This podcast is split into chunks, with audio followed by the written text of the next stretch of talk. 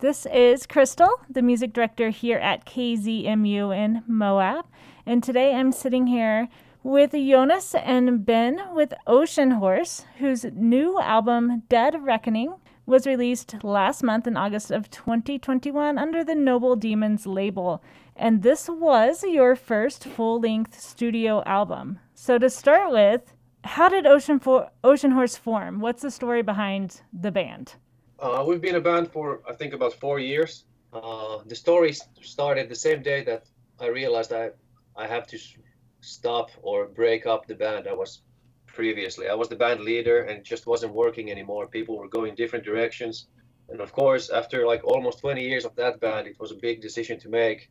But once I came to the realization that it's over, the very same night I called, like I just decided I need to front, like I start a new band with the most dedicated people in the world and that I can just find and make music with. And the only guy I could think who's as crazy as me about just with the same kind of drive towards music and heavy music like I am is um, our bass player, Yuri Helko. I called him up and told him, dude, I'm breaking up my old band. I'm starting a new band. You're in it. And he thought about it overnight and he's like, yeah, I'm in. And got the ball rolling.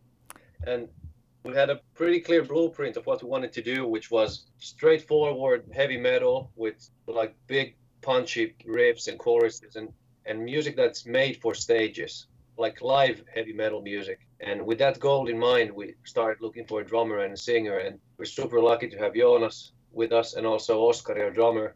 So it's it's a four piece. And yeah, we've been grinding away for like three, four years now with this lineup, writing songs, released an EP. We did a European tour and released a live album afterwards because we just were so happy with how that tour actually sounded on tape once we heard it.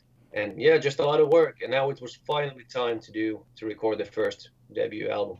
So how is that? Now you've got your first full-length studio album under the belt.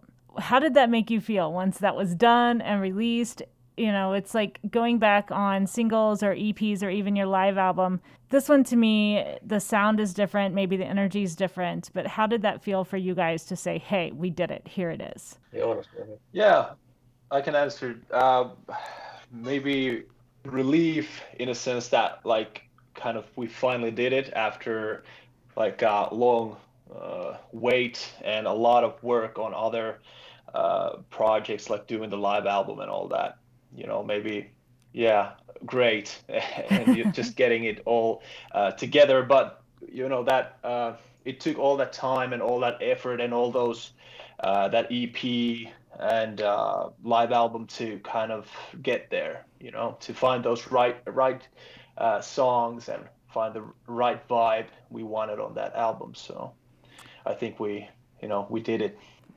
Yeah and two do you think that I mean, I know that COVID has played such a either it's a it's it's definitely a bad situation, but it's done a lot of good for musicians to be able to go into a studio and take their time producing albums. Was was that um, a positive experience for you guys to have that down to be forced to have that downtime? Did you use that for the new album or? Yeah, for sure. Uh, very quickly, once we real, realized that the shows are just not going to happen for a while, we just kept writing, recording rehearsing and we finished up this album with that downtime. We also have already written and recorded a bunch of stuff for the next album, which is going to come out like in a year.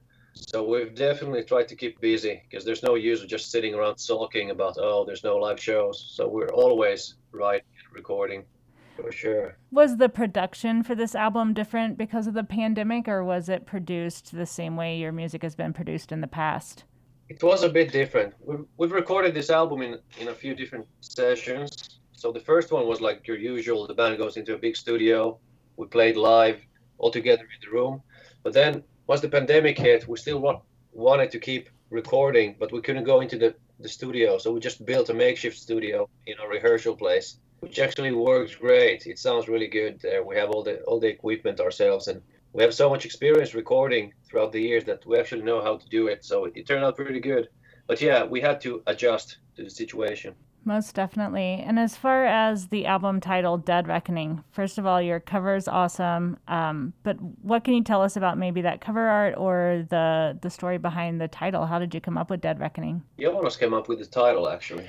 Uh, Yeah, yeah, we uh, just basically we wrote down a bunch of uh, cool names for for the album. Everyone uh, came in with their own list, and maybe uh, Dead Reckoning, it kind of it has that ocean uh, theme in it. It, it comes from uh, uh, like diving without your gear, without all those clocks and stuff to tell you basically where you are and how deep you are and all that. So it, it's kind of blind diving. So yeah, that just sounded awesome and it sounded heavy metal and it, it had that uh, uh, water theme or diving theme in it. So we kind of fell in love with the name and we just basically decided in that point that that's going to be the album name. And we didn't even have uh, all the songs for the album yet, but it just felt that this is the uh, album, album title that we're going to go with.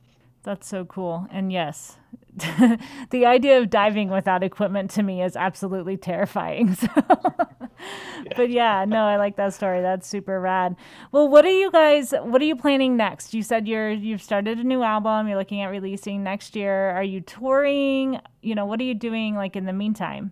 We're really hoping that there's going to be some touring next year, but really who knows? I've seen like in, the, in, North America, their tours have started. Here in Europe, not so much, not yet. Uh, just a couple more questions, actually. The first one is when a new person picks up this album, what is a song that maybe they shouldn't miss? What are what are some of your favorite tracks that they they should listen to maybe first, or if they're only going to pick a track or two to listen to, what would those tracks be? Yeah, maybe I would pick uh, from the beginning and the end. I have two songs.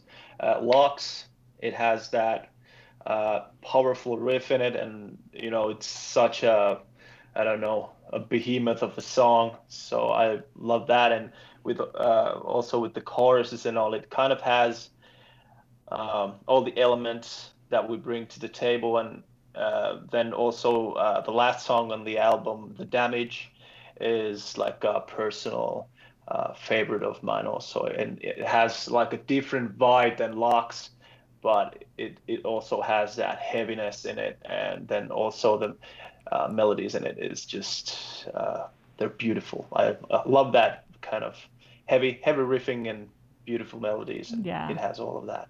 Awesome. And for you ben what would your go-to track be? My favorite track on the album keeps it's been it's been the same for a while now. It's i think it's this fifth song or sixth song fields of severed dreams which just i don't know it has a sort of a sadness to the melodies and the riffs, and I, I fell in love with it the, the, minute we wrote it, and it's been with with me like my favorite for a long while.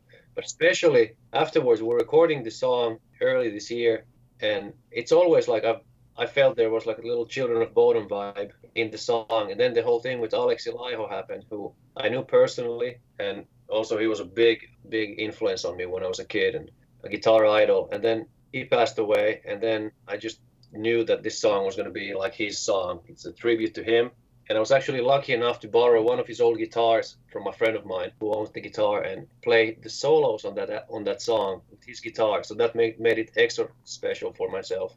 That's so play cool. those solos. On Alex's guitar. Yeah. Well, thank you so much for sharing that. That's a that's an amazing story, and I I hope that everybody who potentially listens to this interview checks out this entire album. Again, I'm here with Jonas and Ben with Ocean Horse, and their new album, Dead Reckoning, was released last month under that Noble Demons label. How can they find this music? Where should they where should they go to download, to purchase? We obviously purchase is, is a big one, but where can they go to do that? Everywhere. Wherever you find your music. It's on Spotify, all the Apple Music, all that. And then of course on our websites and socials you'll find the link to if you want to buy a like a beautiful vinyl gatefold version of the album or uh, a digipack CD, you can do that also.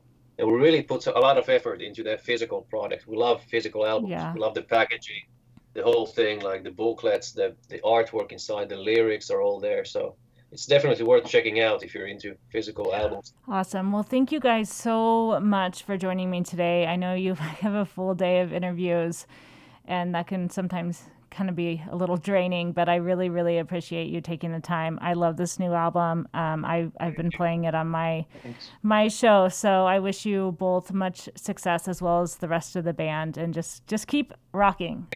much. Thank you very much. No Yeah. problem. And you guys have a great day. Thank you.